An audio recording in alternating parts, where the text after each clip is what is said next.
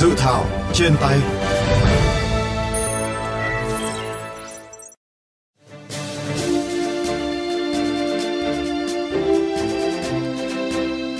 Thưa các bạn, dự thảo nghị định sửa đổi bổ sung nghị định số 126 về luật quản lý thuế, sau đây gọi tắt là nghị định 126, do Bộ Tài chính soạn thảo có hai điều bao gồm sửa đổi bổ sung một số điều của nghị định 126 và hiệu lực thi hành. Cụ thể về kê khai thuế, dự thảo nghị định 126 quy định tổ chức là chủ sở hữu sàn giao dịch thương mại điện tử thực hiện khai thuế thay, nộp thuế thay cho cá nhân bao gồm cả trong nước và nước ngoài có phát sinh bán hàng hóa, giao dịch thông qua sàn trong đó đối với hàng hóa, dịch vụ được bán thông qua chức năng đặt hàng trực tuyến của sàn thì tổ chức là chủ sở hữu sàn giao dịch thương mại điện tử có trách nhiệm đại diện cho người bán là cá nhân cả trong và ngoài nước để kê khai thuế, nộp thuế thay cho cá nhân.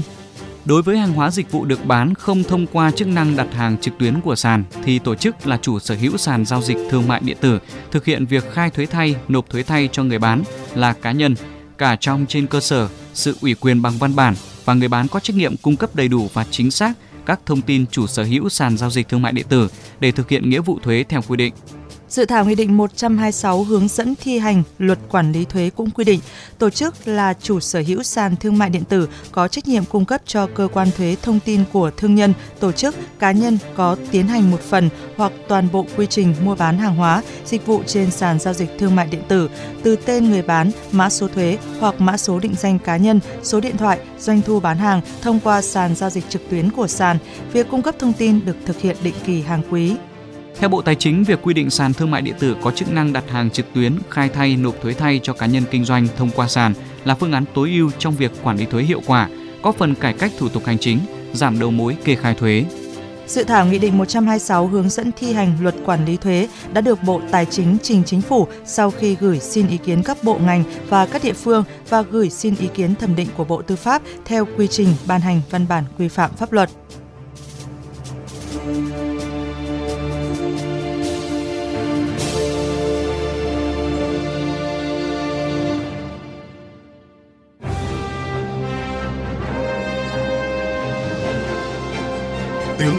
Lập pháp. Thưa quý vị, vì sao Bộ Tài chính vẫn giữ quan điểm yêu cầu các chủ sàn thương mại điện tử phải kê khai thay, nộp thuế thay những người bán hàng kinh doanh qua sàn giao dịch thương mại điện tử, dù trước đó đã có nhiều ý kiến phản biện không đồng tình? Phóng viên VOV Giao thông đã có cuộc phỏng vấn bà Nguyễn Thị Lan Anh, vụ trưởng vụ quản lý thuế doanh nghiệp nhỏ và cá nhân, Tổng cục Thuế Bộ Tài chính, đơn vị chủ trì soạn thảo nghị định. Thưa bà, vì sao dự thảo nghị định sửa đổi nghị định 126 vẫn giữ quan điểm các sàn thương mại điện tử phải kê thay, nộp thuế thay cho người bán? Thông tư 40, thông tư 100 sửa đổi cũng đã có cái quy định sàn à, kinh doanh thương mại điện tử có thể khai thay, nộp thay cho cá nhân kinh doanh nếu có sự ủy quyền của cá nhân. Và nghị định 126 thì vừa qua cũng đã dự kiến sửa đổi là các sàn giao dịch thương mại điện tử có chức năng đặt hàng trực tuyến thì sẽ có cái trách nhiệm khai thay nộp thay cho cá nhân kinh doanh mà có hoạt động kinh doanh qua sàn. Quy định này rất khoa học, giúp người nộp thuế là hộ kinh doanh, cá nhân kinh doanh ủy quyền luôn cho sàn kê khai à, nộp thay. Quy định này cũng giảm thiểu đầu mối kê khai nộp thuế và cũng tạo điều kiện thuận lợi cho cơ quan thuế. Thay vì hàng chục triệu cá nhân phải kê khai, nộp thì à, sàn sẽ đứng ra khai thay nộp thay cho các cá nhân và như vậy là cũng rất là phù hợp với thông lệ quốc tế. Phía doanh nghiệp chủ sàn cho rằng khi phải khai thay, nộp thay, họ sẽ phát sinh thêm công việc và chi phí. Ban soạn thảo có biện pháp gì để hỗ trợ cho các chủ sàn thương mại điện tử? Về nguyên tắc, các cá nhân kinh doanh qua sàn hoàn toàn chịu trách nhiệm trước pháp luật về kê khai nộp thuế của mình. Các cá nhân này có quyền là ủy quyền cho sàn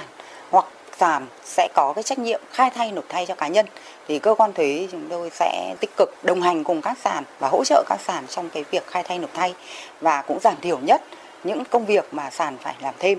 Ví dụ như là chúng tôi sẽ hỗ trợ trong cái việc mà kê khai bằng phương thức điện tử hoặc việc cung cấp thông tin của ờ,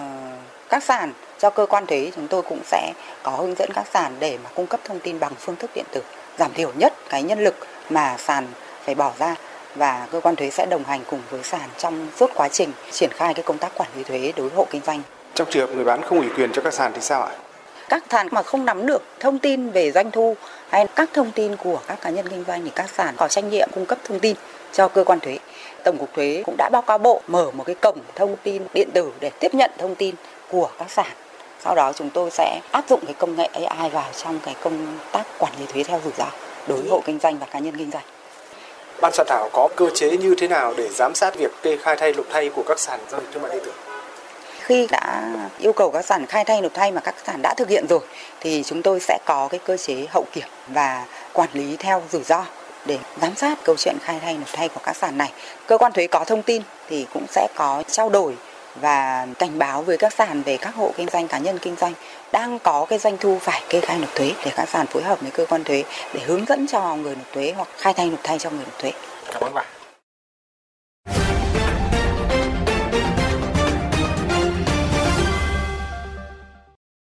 Thưa quý vị, dự thảo Nghị định 126 hướng dẫn thi hành luật quản lý thuế đã đáp ứng được yêu cầu bức thiết hiện nay hay chưa? Nếu được ban hành, các quy định mới của dự thảo Nghị định 126 sẽ có tác động thế nào đến việc thu thuế đối với các đối tượng kinh doanh trên các sàn thương mại điện tử? Phóng viên kênh VOV Giao thông có cuộc phỏng vấn tiến sĩ Cấn Văn Lực, thành viên Hội đồng Tư vấn Chính sách Tài chính Tiền tệ Quốc gia.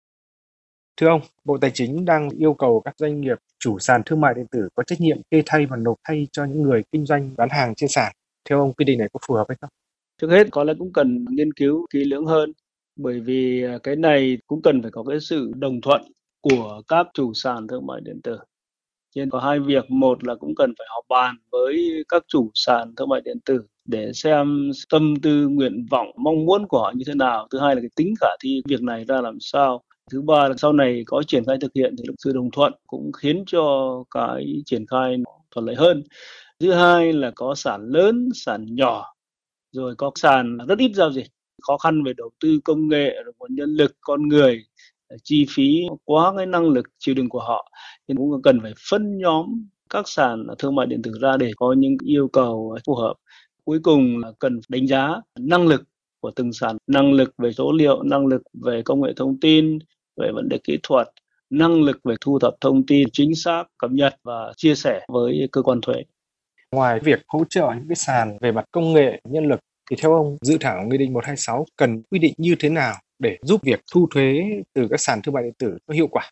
Quy định thì tôi nghĩ là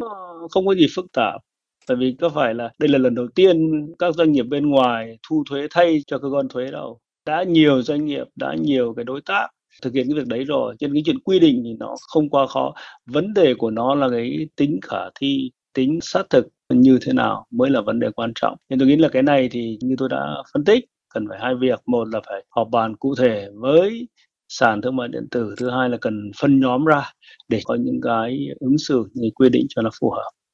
Theo ông nếu quy định này thành hiện thực thì nó sẽ có tác động xã hội như thế nào? Thứ nhất là giúp cho cơ quan thuế có thể thu thuế được đối với cái bảng thương mại điện tử, hiện nay thì cái bảng này chúng ta thu thuế chưa được bao nhiêu cả và cái tiềm năng phát triển của nó vẫn còn khá là lớn. Thứ hai là nó cũng đảm bảo tính công bằng hơn, tức là những người tham gia kinh doanh, mua bán có lợi thì đương nhiên là cũng có trách nhiệm, nghĩa vụ là phải nộp thuế cho nhà nước thứ ba cũng tạo ra được cái tính công khai minh bạch hơn, bởi vì lúc bây giờ liên quan đến khâu về lưu trữ thông tin dữ liệu có liên quan đến giao dịch của khách hàng nó cũng được thực hiện tốt hơn. Đương nhiên là nó cũng sẽ có một số những con thách thức có liên quan đến quyền lợi, trách nhiệm của các chủ sản thương mại điện tử. Thứ hai là năng lực thực hiện và cái tính khả thi. Chắc chắn cũng sẽ phải nâng cấp khá nhiều về chuyện con người, về chuyện nguồn nhân lực, về hạ tầng công nghệ thông tin thì có chia sẻ với các cơ quan thuế tôi nghĩ là cái này có thể là phải có một lộ trình thời gian cho nó phù hợp. Xin cảm ơn ông.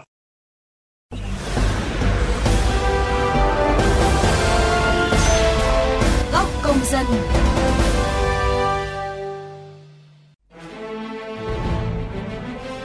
Thưa quý vị, khảo sát với 107 sàn thương mại điện tử thuộc diện tác động của quy định trong thời gian từ tháng 4 đến tháng 5 năm 2022 của Liên đoàn Thương mại và Công nghiệp Việt Nam cho thấy 100% sàn thương mại điện tử cho biết Quy định này có thể ảnh hưởng đến tính cạnh tranh của hàng hóa dịch vụ trên sàn và họ gặp khó khăn trong việc xác định doanh thu của người bán tại kỳ tính thuế. 100% sàn thương mại điện tử lo ngại gặp rủi ro khi nộp thừa hoặc thiếu tiền thuế. Tuy vậy, Bộ Tài chính cho rằng với quy định này, thay vì hàng trăm nghìn cá nhân trực tiếp khai thuế với cơ quan thuế thì chỉ cần một đầu mối là sàn thương mại điện tử nộp thuế thay để cắt giảm thủ tục hành chính cho cơ quan thuế và người nộp thuế. Còn bạn, bạn có ý kiến như thế nào về dự thảo nghị định này? Nếu được ban hành, các quy định mới của dự thảo nghị định sẽ tác động như thế nào đến việc kinh doanh qua sàn thương mại điện tử.